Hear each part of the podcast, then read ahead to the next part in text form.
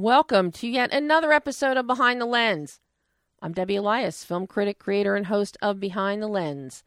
And you can find my movie reviews and interviews in the U.S. and abroad in print and online 24 7. And by the way, I am a Tomato Meter approved critic. But every Monday, you'll find me right here on Adrenaline Radio, 11 a.m. Pacific, 2 p.m. Eastern Time, adrenalineradio.com, where we go behind the lens and below the line with writers, directors, cinematographers, editors, actors. Um, we cover the gamut in film, television, and even sometimes with music and books. We've got a couple authors who are going to be coming up on the show over the next few weeks, as a matter of fact, that I'm very excited about. Classic film fans will be even more excited uh, with the authors that we'll be having on. Uh, we're also gearing up. We may be in March now, but classic film fans, we're all looking forward to the, t- the 10th, 10th TCM Classic Film Festival. Starts April 11th, and on April 8th, as is our annual tradition. I'm going to have some of the classic movie Maven gals back, and we're going to be talking the TCM Film Festival, and that'll be on April the 8th, I think. Let us look at the calendar to make sure. That is April the 8th. It is a show dedicated to a a profile of what to expect at the TCM Classic Film Festival, April 11th through 14th in Hollywood. Very exciting 10th anniversary looking forward to it, and I know all of my fellow TCM peeps out there and classic film fans are looking forward to it also. But while we look back at TCM in April, right now we're looking at what's at the filmmakers, the movers and shakers, and the up and comers who are out there today. Very excited about today's show. Heidi Yewman, documentarian of Behind the Bullet. Heidi, as you may remember, our regular listeners may remember, she was scheduled back in January and something happened and she got tied up, could not uh, call in to us, but Heidi should be calling in today to talk about Behind the Bullet. Very excited. Steven Portland, his first film, uh, writer director called Something. It is a ho- psychological horror thriller.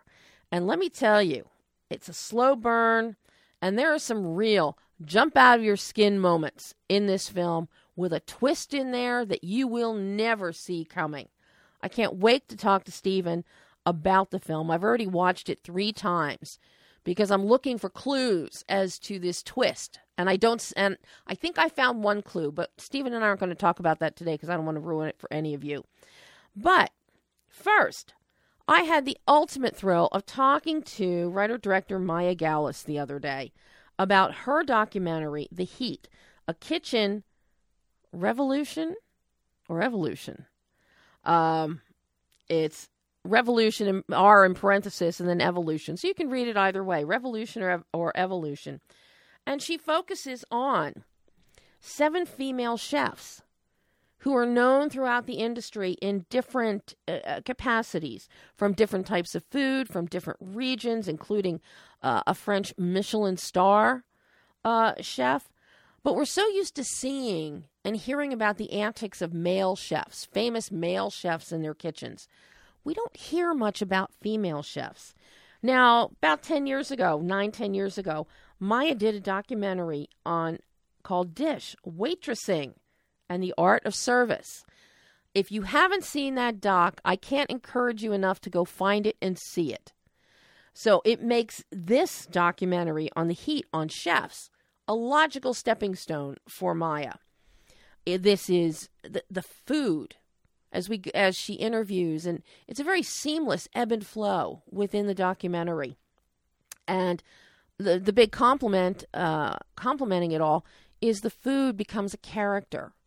And I mean, beauty, John Tran is is the cinematographer who shoots all the food, and I got to tell you, when you see this doc, which is on VOD, it's on digital, um, eat before you watch it because you will be starving as you watch this documentary.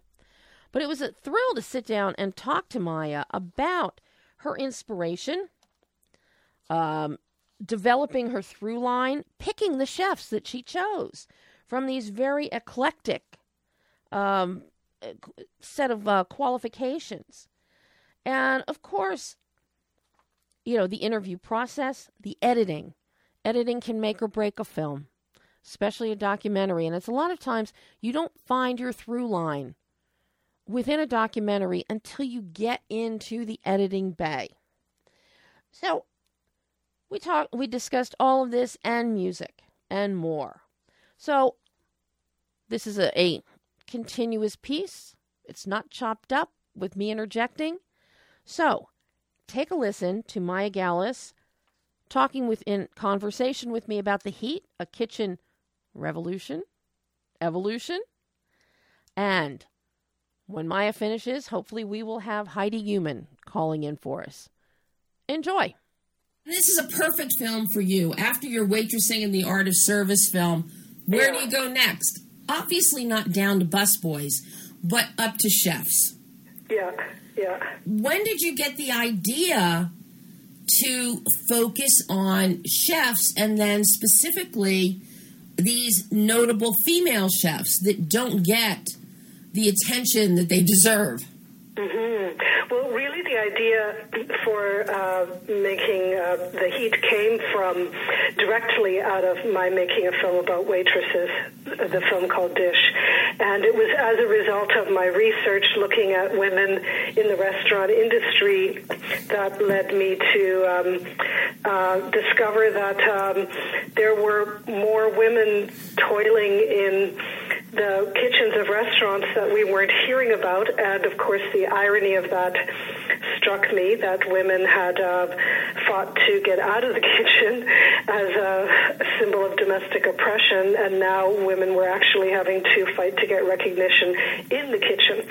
So uh, that was the original impetus. I, I went on to make another film about women's roller derby and other films because the timing, um, the climate wasn't quite right for people to hear about uh, female chefs. It was just when people were starting to see a lot of uh, cooking shows and reality TV shows on television. And um, when I when I circled back to it, um, it just preceded um, a lot of the um, feminist movements, the Me Too movements, and Times Up movements that were happening. So the timing seemed to be right for people to hear about uh, about uh, female chefs.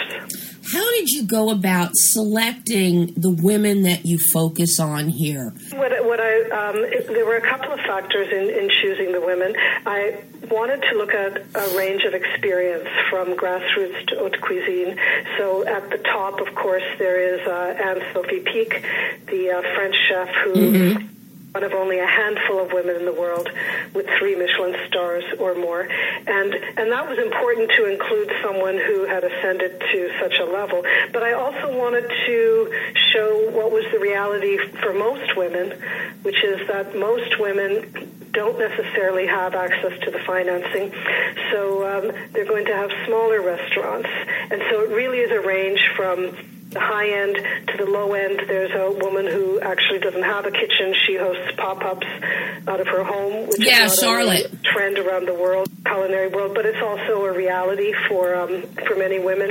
Another woman who has a mom and pop where she virtually raised her, her child, her baby, in the restaurant. And then in New York, there were some really interesting chefs. Anita Lo is a, a, a very well-regarded um, chef who had been running Annisa for 17 years, and and Amanda Cohen running Dirt Candy, and um, in in the case of choosing them, they were both very vocal and articulate about the issues that women face in the industry, and very outspoken. And that was important for me to have people speak directly to the issues.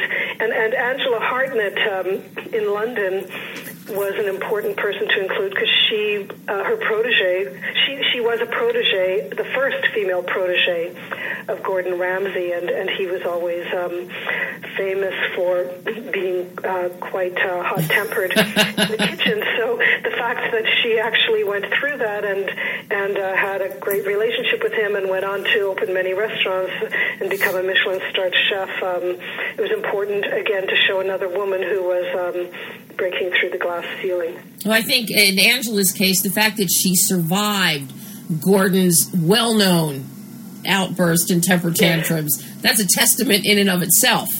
Yes, yes, very much so. She would just keep her head down and keep working. When did this really start taking shape with your through line and your development?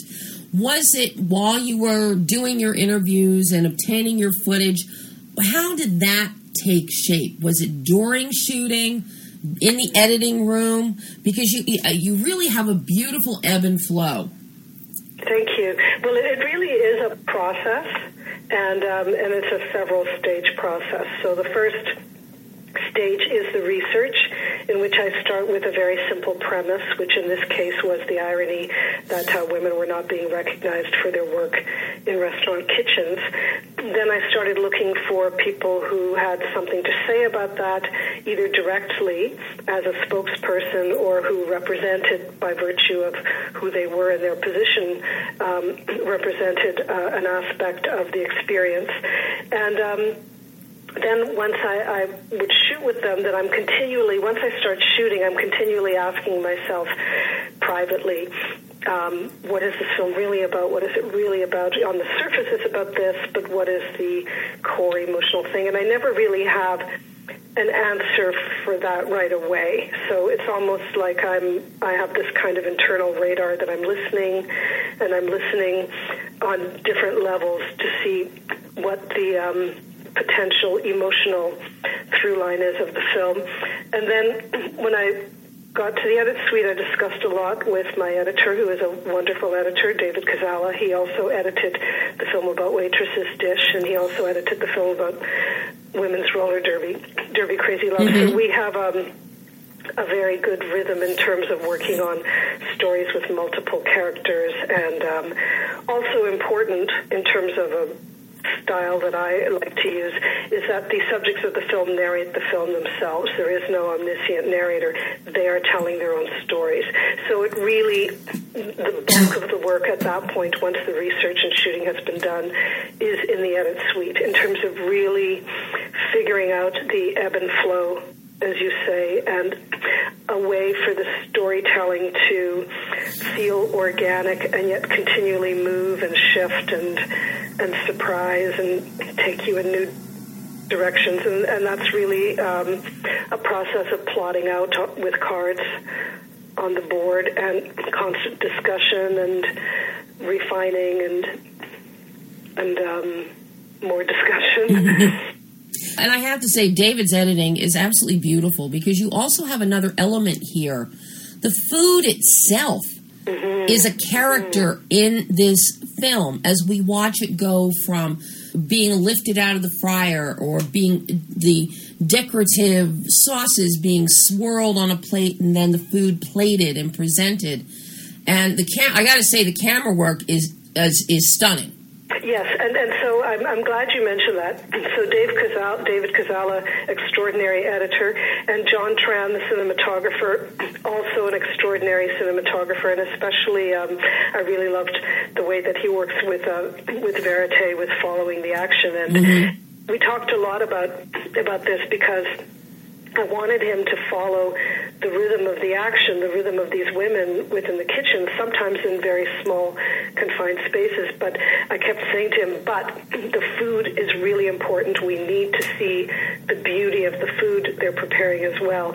So it was. Um, you know that's a tall order, and of course he um, he served it up beautifully. Excuse the big metaphor, and and really the cinematography is gorgeous. And um, actually, John Tran has been nominated for um, a Canadian Screen Award, which is our equivalent of I guess the Emmys um, for cinematography. And the film has also been nominated for uh, a special award called the Donald Brittain Award for Best Social Political Documentary, which is really a great honor. Uh, so crossing my fingers. John's work, it really is beautiful and something that he captures and that David and that you and David have so beautifully interwoven within this tapestry is the movement, the hand movement and the care with which each of these women are preparing and plating food. Mm-hmm. That really comes across the care. It's it's as if they're cooking a special dinner for their family. Yes, and I'm, I'm glad that you noticed that because as we were filming, and I kept asking myself, what is this film about? I began to realize that it's about something very deep and emotional and intimate, that there's something about the preparation of food um, beyond the, you know, obvious. Um, the mechanics, beyond the yeah, mechanics, yeah. Beyond the mechanics, and also, you know, people talk about food as love, but there really is something about nurturing, both nurturing other people and sometimes nurturing oneself in the preparation of food. And there's something very, very tactile and emotional about it. And, uh, and it really represents for many people home, culture, identity. Um, many people have a connection with the preparation of food in terms of family, mother, perhaps grandmother. And of course, grandmothers were always uh, famously the ones who were teaching many of the great chefs of the world, both male and female. Um, and so I think there was this kind of um, subtext throughout the film of that care and nurturing. Yeah, and then even in just the way each of them runs their kitchen, uh, Yeah. we, it, it's all it's quiet. It's not the usual turmoil that we've seen portrayed in reality TV, or Mhm. that we have witnessed in restaurants when we go to them. Who have the, True. who have the open kitchens? That's something that really struck me. Packed with people, narrow spaces, and yet everybody is moving they're flowing it's it's just a beautiful synergy and there's no screaming and yelling and uh, pots falling and things getting slammed there are some tempers for sure, but no screaming and yelling, and, and it is a fraught environment, and um, and and that actually I think was a, a really notable difference. Now, of course, granted, what we see on reality TV is heightened and Yes. exaggerated, but nonetheless. When I was filming in the kitchens, I actually got nervous at first because I thought, "Oh my God, they're all so quiet.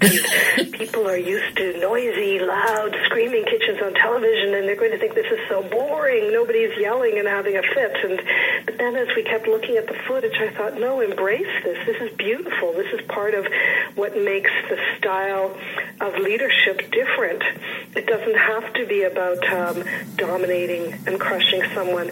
You can actually." Uh, own your leadership and your authority in the kitchen, but do it quietly and with respect. oh i mean that was one of the most striking things because as i've said here in los angeles i've gone to many restaurants where the kitchen is an open kitchen so you see what's going on and you hear what's going on and sometimes the cacophony coming from within the kitchen with the chef, the sous chef, people yelling and things happening in there, that even overrides the conversation levels of all the, the diners that are within the restaurant. That's interesting. I wonder if some of that is for show because um, often with open kitchens, people tend to be on um, their best behavior because it is an open kitchen. Well, it's interesting because I mean, as um, as um, uh, uh, Ivy Knight, who was a former line cook who left the industry because she found it too um, too exploitative and and abusive, she she says quite rightly that um, really, if anything's going to change, the tone of the kitchen is determined by the chef who's in charge. That is the person, full stop, who is determining how the kitchen is going to be run and what the uh, general level of um, of uh, respect, if you like, is going to be within that kitchen. One of the interesting things that I noticed in all of these women that you profile here is uh, egos are checked at the door. They are not in the kitchens exhibiting an ego, and the way their staff all react around them, you can tell there is no ego here. And that I found particularly insightful that you captured that. I'm glad to hear that. I mean, you know, and it's an interesting question in terms of women and ego. I mean, there's no question that women are socialized differently than men in, in on a very binary level in terms of um, how we are supposed to take up our space or command situation and um, and women are not encouraged to display ego. And when women uh, do take on authority, if they're if a woman raises her voice or or um, has an outburst, as Victoria Blamey points out in the film, you know, you're supposed to be nicer, you're supposed to be softer, you're supposed to be sweeter, and and if you're not, then you're labeled as difficult um, or other um, much less pleasant words. And so th- there certainly are a lot of um, of uh, social and cultural uh, implications around the ways in which um, women are um, taught to lead and take up their space. Anita Lo in the film says it was very difficult for her uh, as an early pioneer to learn how to lead because women are not really taught that. Women are taught to be nurturers, and she said she found it quite painful at times. And you can see in her kitchen at Annisa how quiet she is, like this beautiful, quietly humming machine. Yeah, I mean, very, very much so. Something that really brings this entire package together, Maya, is your underlying score, Keir Brownstone's score. Mm-hmm. It's beautiful, and Yes. it, it lilts, and it's got some very. It has qui- It's a very quiet score that really mirrors the quietness of the execution of work by each of these women. Yes.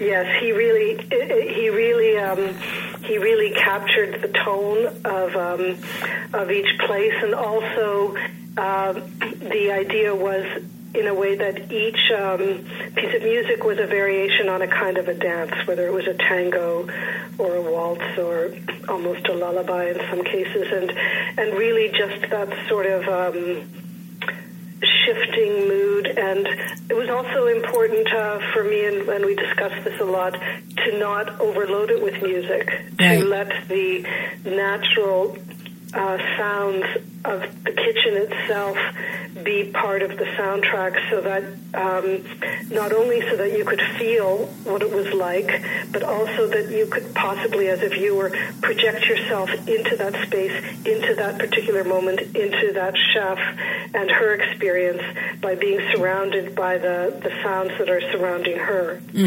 No, and I'm glad you brought that up because your soundscape is beautiful here with the ambient noises being interwoven with the score and it all be it's a beautiful mix. So whoever did your sound to create this beautiful soundscape with the mix, excellent job. Excellent. fantastic thank you And that's just part of my exclusive interview and conversation with Maya Gallus talking about the heat, a kitchen revolution, evolution.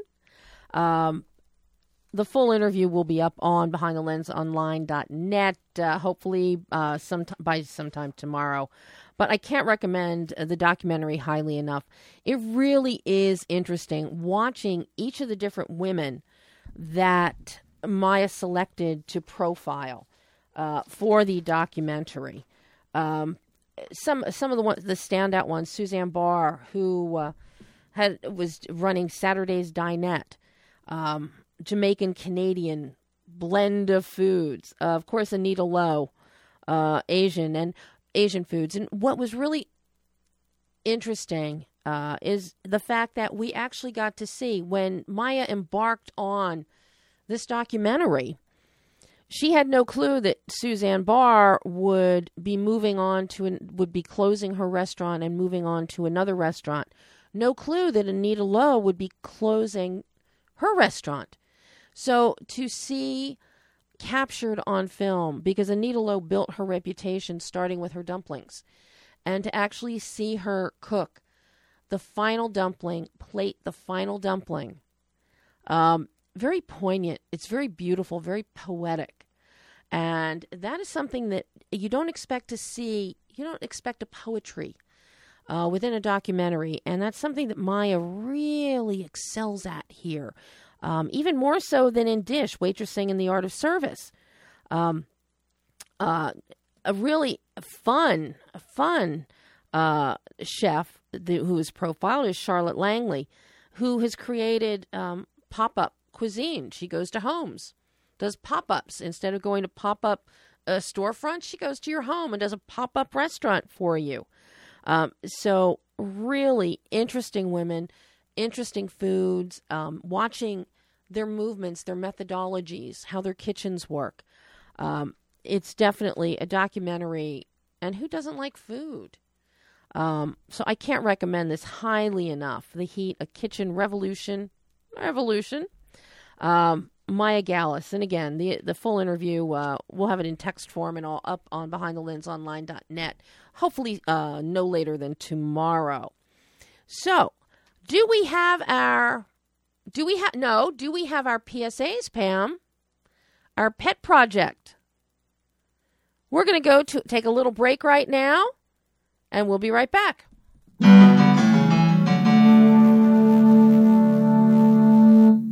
Hi, it's Olivia Munn with my shelter pets, Frankie and Chance, reminding you that when you adopt a shelter pet, you discover all the things that make them unique. Adopt Pure Love at theshelterpetproject.org. Brought to you by the Ad Council, the Humane Society of the United States, and Maddie's Fund. A powerful threat calls for a greater response. Not tomorrow. Not in a few years. But right now. Some battles must be faced together. Cancer fighters stand up to cancer every day, and you can be part of this battle too. Visit standuptocancer.org to learn more. Together, we can save lives.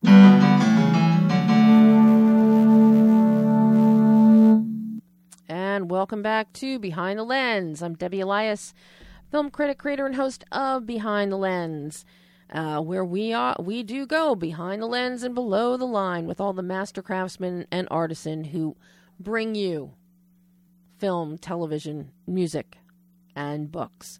Um, while we're waiting for Stephen Portland to call in, um, for those of you that may be watching on, we are streaming live on Facebook on the adrenaline. It's the adrenalineradio.com Facebook page. Um, while I'm nothing, you don't need to watch to see me. We do have. I love to do tablescapes, um, particularly when Disney and Marvel are so generous with swag to uh, to decorate the table with. And for those of you that might be checking checking us out on the adrenalineradio.com Facebook page, you'll see some accoutrement here of what is of merchandise that's coming out for Captain Marvel. Of course, Captain Marvel will be in theaters this Friday. I have one word because I'm embargoed until tomorrow electrifying. Um, but, you know, Funko, who does an amazing job with stuff, and I'm just so excited because I have the ca- can the camera see can camera can see little Goose, Goose the cat, without a doubt my favorite character in the film.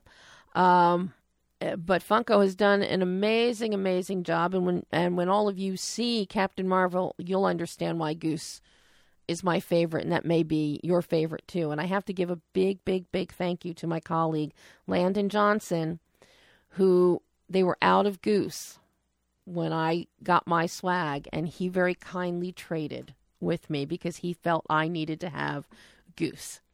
So, and of course, action figures. Brie Larson now has her own Captain Marvel action figure. Um, so there are clothes for men, women, children. There is Captain Marvel jewelry out there. And of course, socks. The socks are actually pretty cool. Um, so the premiere is tonight. You'll be hearing more about Captain Marvel tomorrow after the 9 a.m. embargo lifts. Um, I will say, see it. Parents with little girls, take your daughters to see this film. It's been a long time coming, and it's something that they will thoroughly, thoroughly enjoy, I am sure, as will all of you. Um, there's some re- a lot of retro to it that parents will get and appreciate and laugh about. Uh, and I have to go pay money to see it again because I I just so thoroughly enjoyed it that uh, as with most most of, of the Marvel films and especially the Disney films, I do and little indies that I love. I do go and pay money and see them in addition to a press screening. Um, very excited. Just heard from while we've been on the air, a filmmaker, writer, director, Ken Petrie. Ken was on the show three years ago with his enchanting short film, The Gift, about a young El- a narrative, but it was about a young Elvis Presley and his first guitar. Ken has now jumped in and has a feature film. And The Enemy Within, World War II, has to do with Japanese internment. And he asked me, he said, Will you look at the film? Can I come back on the show? Of course. So hopefully we'll be having Ken back on the show within the next, uh, well, uh, probably within the next three weeks or so. So I'm very much looking forward to that. Um, okay, so we have are the phones actually working, Pam? um, because Heidi didn't call in for her 11:15 mark, and we're waiting for Steve in Portland. Um, Pam's doing something with the phone back there to see if there is an issue. And I see a little red light lighting. Is that Pam playing or. Oh, you're playing with the phone. I'm waiting to hear from. Okay, so they're fine. All right. That's fine. And now she just disappeared. I was going to go into another another clip, but I guess we aren't. I guess I'm going to to talk until she comes back. Uh, uh, another film that's out there right now that you really need to put on your radars. It just opened on Friday in very limited release. Woman at War. Uh, an absolutely outstanding film out of Iceland from Benedikt Erlingsson. He did his prior film of Horses and Men was extremely well critically acclaimed, also acclaimed by the public as well. Um, and now this new film, Woman at War, it focuses on a woman played by an incomparable uh, Icelandic actress, comedian, theater trained, Halldóra, and I'm not even going to try pronouncing her name um, because I will just totally screw it up. Uh, we did this at I moderated a Q&A with both of them on Friday night, and I was still not brave enough to uh, to pronounce her name at the Q&A on Friday night. Um, very complex, but she stars in the film as a woman. She is an activist um, out to protect the environment by tackling the big corporations and we she's also trying to adopt a child, a refugee child. And she presents a, a character that we see so often in real life um, women that are faced with career, family. What do you do? And in the case of Halldóra's character of Halla, um, it's not just a regular job she has, even though she has a job as a choir director. Um, her big issue is her activism for the environment, to preserve the environment, to keep corporations from destroying the environment. Um, Benedikt, writer, director, Benedikt is passionate about the environment, global warming, and he brings this to the forefront in Woman at War. It is shot on location in Iceland. It is absolutely stunning. Um, the lighting that you get in Iceland it's a very beautiful light. It's not a, like a, it's not the kind of lighting you'll have, natural lighting you'll have if you lens something in the United States. Even within the United States, uh, a new film that's out, The Iron Orchard, lensed in West Texas. It is a light we're not used to seeing. Um, oh, I'm looking at this. Even Big Boss is up here now. We're trying to find out what's going on with the phones. Um, oh, Okay, Stephen is trying to call and he keeps getting a busy signal. So, he's trying to call. You know, Pam, let's go let's go to a break and let's see what we can if we can figure something out here. We'll be right back. A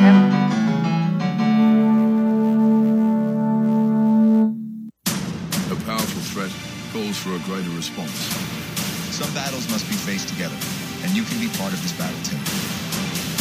Visit standuptocancer.org to learn more. Together, we can save lives. Have you saved a life today? I took two flood victims to a shelter. I donated a day's pay to help a family that lost everything in a fire. Have you saved a life today? I teach a class in infant CPR. I donated a pint of blood. Have you saved a life today? No. But today somebody saved mine. The American Red Cross. Together, we can save a life. Please call 1 800 HELP NOW or visit redcross.org to offer your support.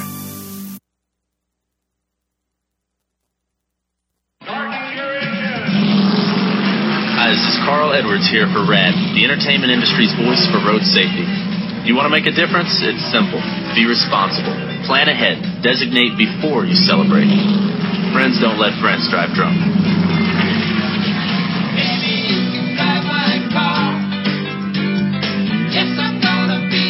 A public service message brought to you by the U.S. Department of Transportation, RADD, the National Association of Broadcasters, and the Ad Council. Only in the forest can you see this. But nothing beats the moment you see that. Cool! That's your child's eyes opening up to a world of possibilities. There are some moments only the forest can inspire. Find yours at discovertheforest.org. Learn about forests near you and discover cool things to do when you go. And you might just see this. Visit discovertheforest.org. Brought to you by the U.S. Forest Service and the Ad Council.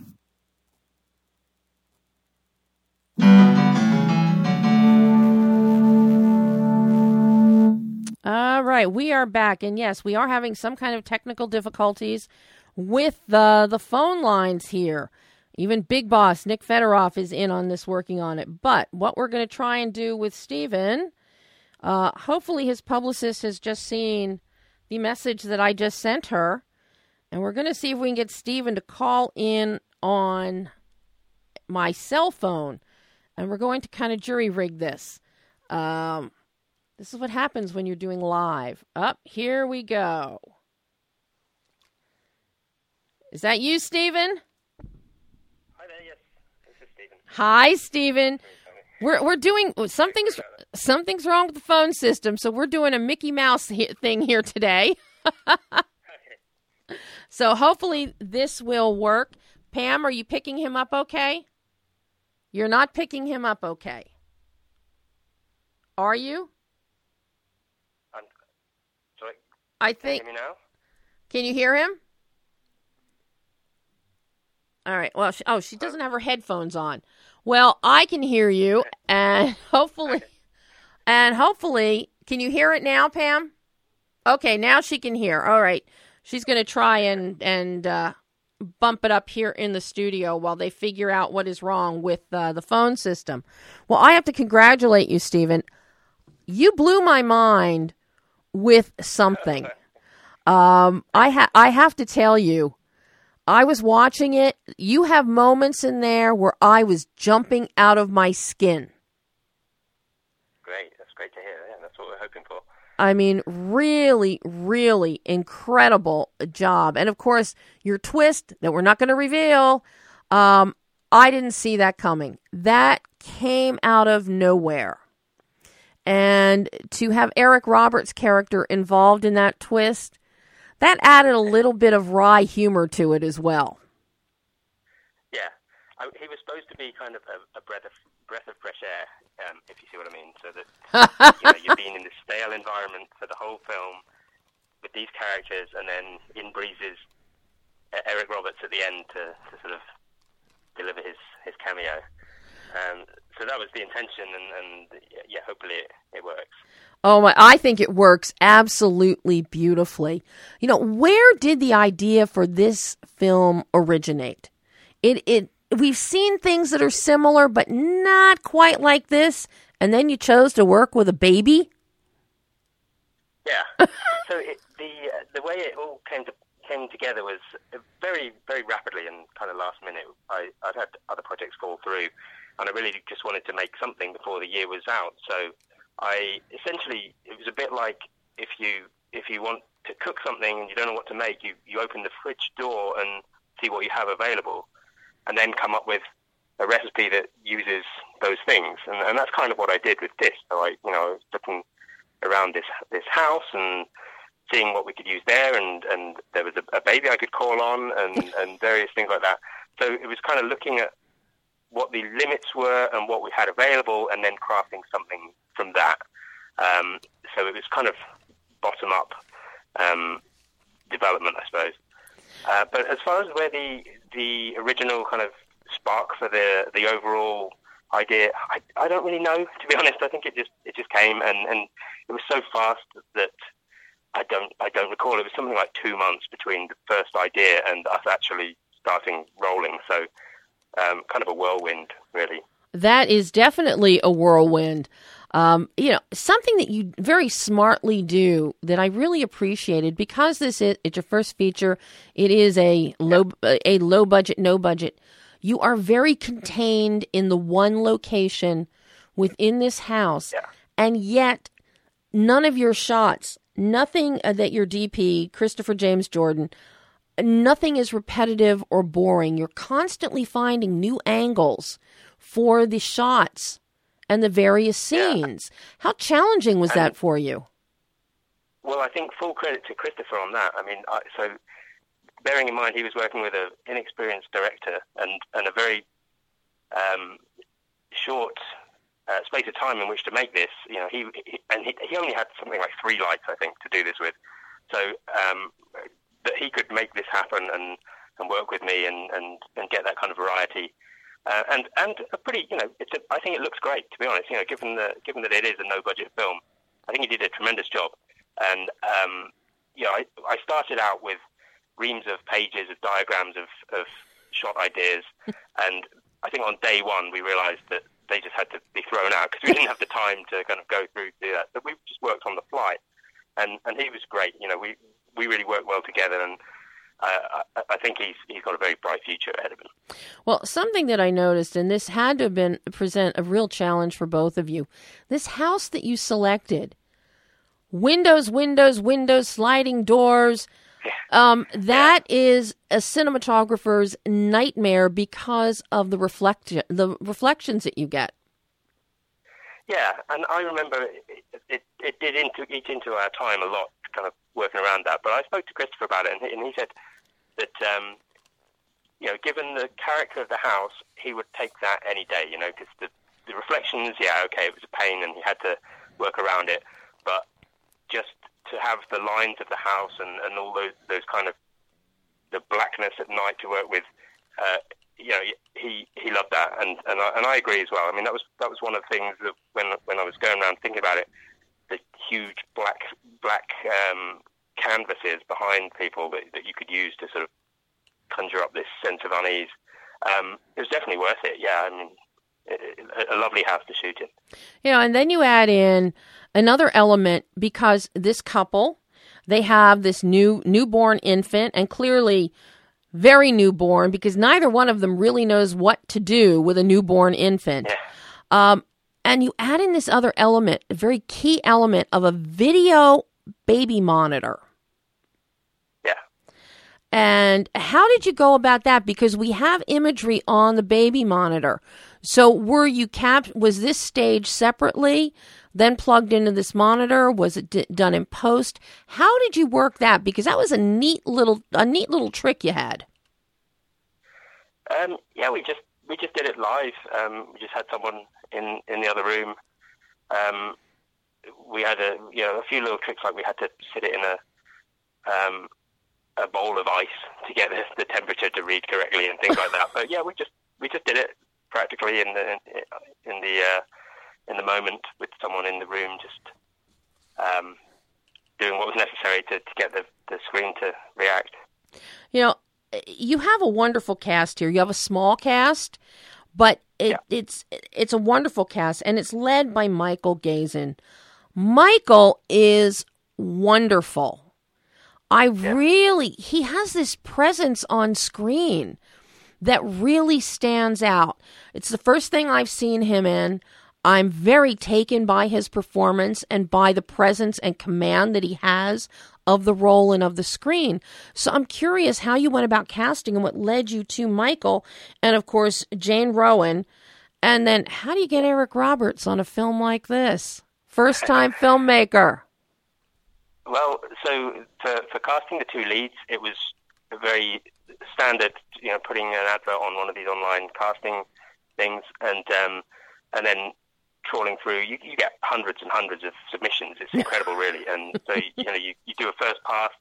Then I invited some of them to send in a kind of a self-taped scene from the film, and then from that I I um, auditioned a, a smaller shortlist, and I did I auditioned them in pairs you know, uh, a woman and a man together, and picked a few from those and did one more round of auditions where I where I was looking specifically at the chemistry between the two. So they they both came through that, that process. So I, I met them in auditions and um, they worked well together. And also I got the sense that they were going to be flexible for the type of production it was. You know, they they were going to work with the fact that it was no budget. They weren't going to get a trailer or anything, and they were going to have to work fast and um, and be flexible, and, and, both of them did that incredibly.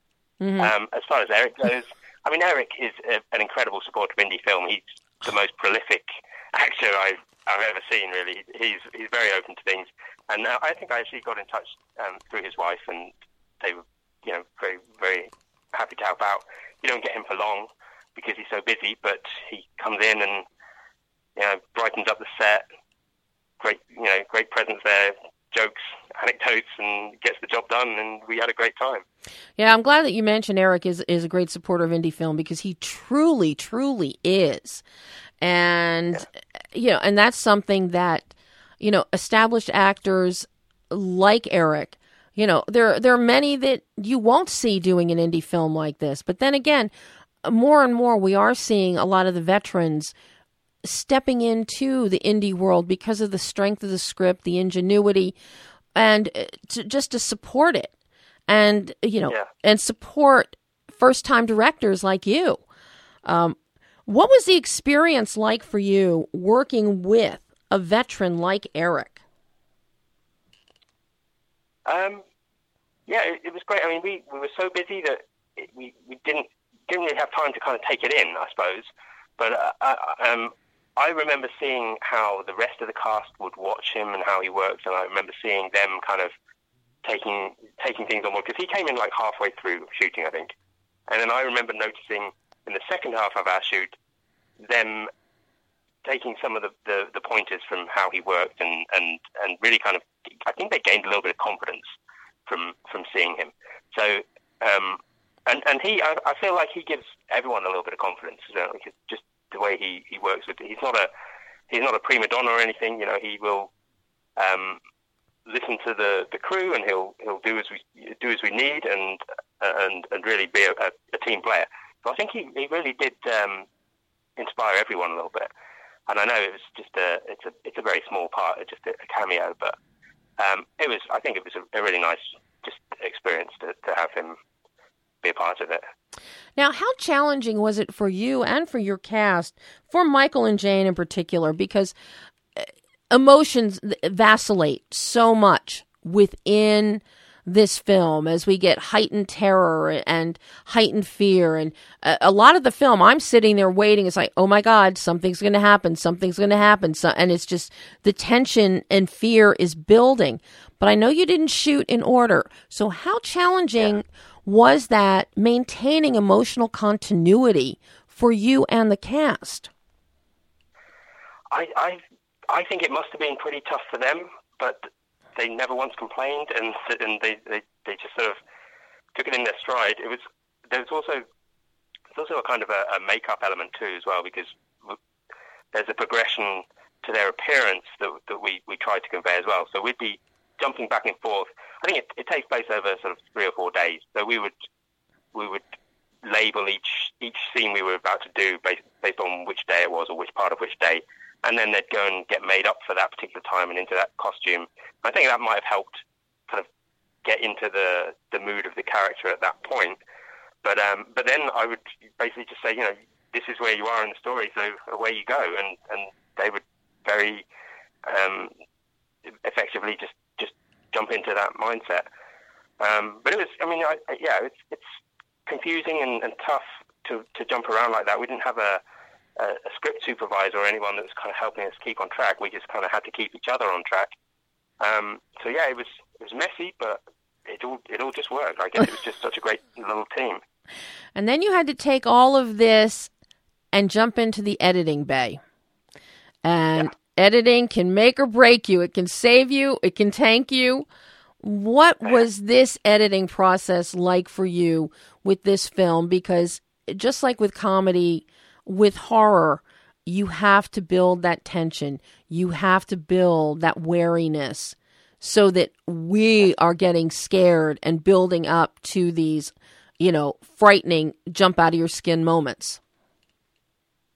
Yeah, it's um, the edit for this was it was a challenge because we we didn't have a lot of coverage. You know, we didn't have the the luxury of being able to do many many takes and many many angles. So it was it was kind of a lot of it was you know just just trying to patch it together as, as best we could um, while at the same time you know really trying to push this the story ahead. And, and we're always very conscious of the fact that it's inherently going to be a challenge to just try and keep people um, keep people's attention in this same place for for such a long period. So mm-hmm. um, we you know we, we had to work towards that.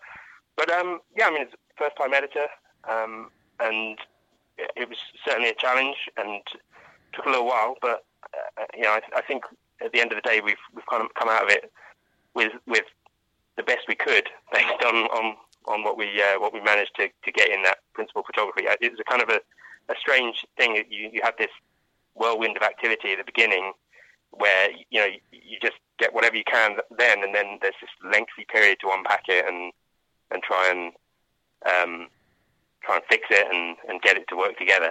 Very kind of off balance in that respect. But yeah, I, it uh, you know, it's, it's there, there are obviously uh, when I see it, I see all the, the mistakes and the, the problems we have. But I think we, I think we, uh, I think it was uh, as good as we can get it, really. Well, you know, something that I'm I'm curious about here. So often, horror films, psychological horror films, they rely heavily on music. You do not rely heavily on music. What were your thoughts with the use of music, and then how did you go about selecting what you did use? I think we went from the position of thinking how little we could get away with using, and then building up from there. So um, initially, I was probably I was thinking, you know, can can we do this without music and just leave us in this silent house? And then maybe we just need to bring in some more kind of um, atmospheric, guttural rumblings at the right times to sort of put a, put across certain emotions. And then gradually needed to add a bit more in to just make sure we were in the right place emotionally. But at no point did we really think we would have it fully scored, you know, like a uh, a, a, major film. It was it was always going to be quite minimalist. Mm-hmm. Um, and, and maybe it's you know it, maybe it's a little too minimalist in some places because there, there are st- stretches where there's no music for quite a long time, and when the music comes in, it, it's almost like oh yeah, I forgot that there was music in the film. But um, but yeah, it's it's it's functional, I think, more than anything. I mean, I like the fact that you have long stretches with no music because it also gives the audience a chance to, you know, just we're waiting with bated breath. And it's like there's yeah. no music that's leading us. You know, yeah. what is something going to happen? Is something going to jump out of a closet? You know, what is going to happen? You have one very key scene in there early on when all of a sudden Michael goes into the baby's room and he com- walks out holding a knife in his hand and it was the same knife that Jane had been chopping vegetables with. Uh, and there's no music in the in those moments. So it's it almost. I think there's a, there's a tiny bit, but yeah, the idea is that we don't we want we wanted people to to realize fairly early on that then nothing's going to be too heavily signposted. Mm-hmm. Um, because I think it's a, it's it's uh, one of the things with this film that's kind of it, it's either a good thing or a bad thing, but but you're required to sort of lean in a little bit and, and participate and put yourself in the in the in the same space as the as the characters, and that's one of the ways I think we did it was by by making people realize that we're not going to point everything out so so blatantly with a, with a burst of music before something happens, um, and or, or, or very clear cut. And, of course, and it also works very well because of the fact they're emphasizing be quiet, be quiet. The baby's trying to sleep. I just got the baby to sleep. Yeah. Don't wake the baby up. So, you know, you follow, we're following right along with that. Don't wake the baby up. Um, and really getting into that, that mindset as well. And I, and I think that's very effective here. I really think that you played it smartly. Okay, thanks. You know, so now, you know, you, you've come through this journey. You've been out there on the festival circuit. You've won all kinds of really great awards from some good festivals. The Something Wicked Festival, Film Festival, I think is a great fest. And it's a great one for you to be in with this film. Um, and but you've picked up so much stuff. So how have the audiences been reacting when when you've gone to the festivals and they've seen this? Yeah, the the um, the reaction's always been really positive. I think I think uh, the kind it's a setting that really works well because it's a film that um, it require it, it, well, it doesn't require, but it, it it benefits from a certain amount of unpacking afterwards. So if you're in a group with people where they can all kind of share what they experienced and what they saw and, and kind of put it together after the film, then it, it brings out another dimension. Um, and, and that's something you can get from a, from a film festival if there's a Q&A or if there's a, just a group of people that can speak about it afterwards and do a little bit of a, a post-mortem. That it's a, I think it's a, it's a great way to experience the film. So yeah, we've had a, we've had a very positive um, reaction at the festivals. It's been, it's been great fun. And of course, now it is out in limited release, correct? Yep, that's right. And it should be on VOD tomorrow if everything goes to plan. Oh, hopefully it will. It'll be better than our phone system here at the station today, and it will. and everyone, everyone will be able to uh, to watch the film. So now that you've come this far, your first film, what have you learned about yourself and taken from this process that you can now use in your next film?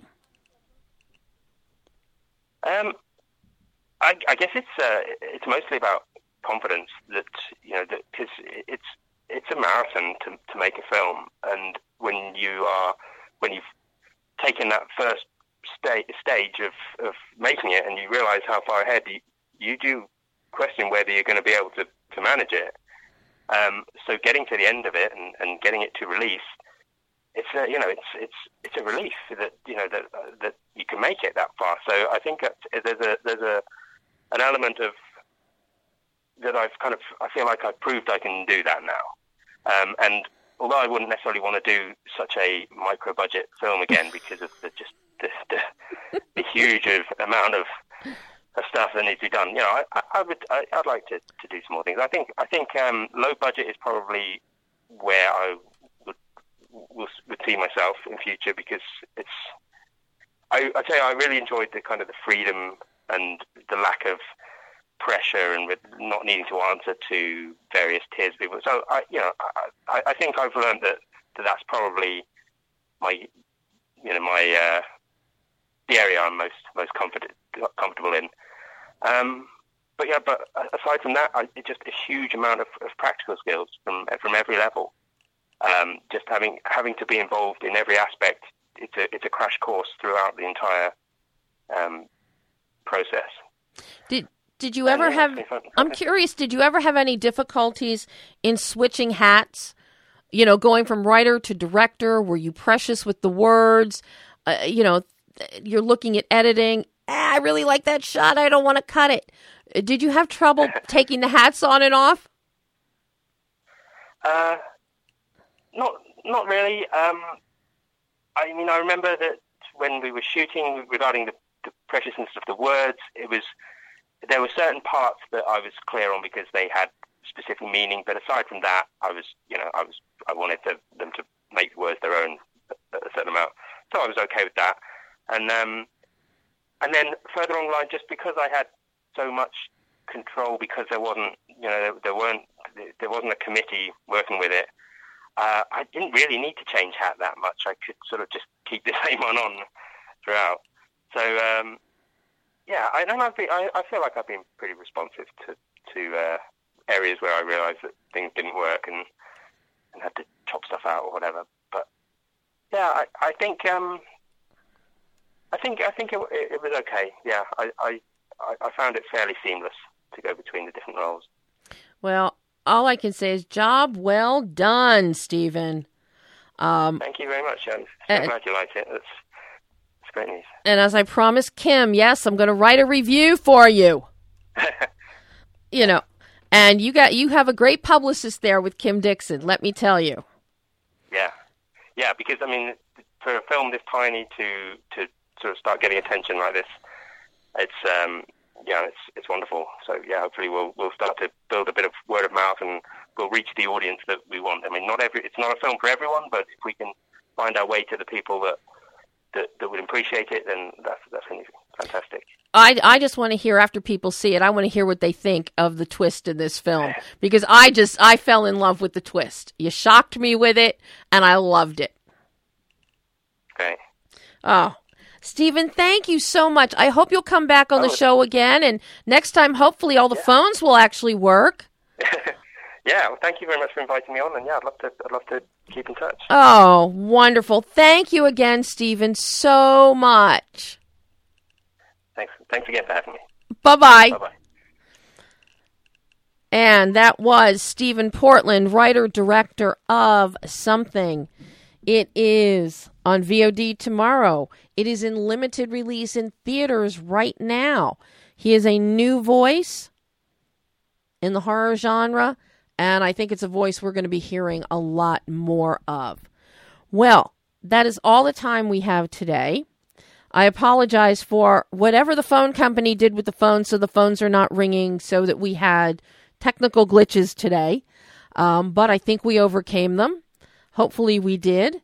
Um, so, until next week, I'm Debbie Elias. This is Behind the Lens.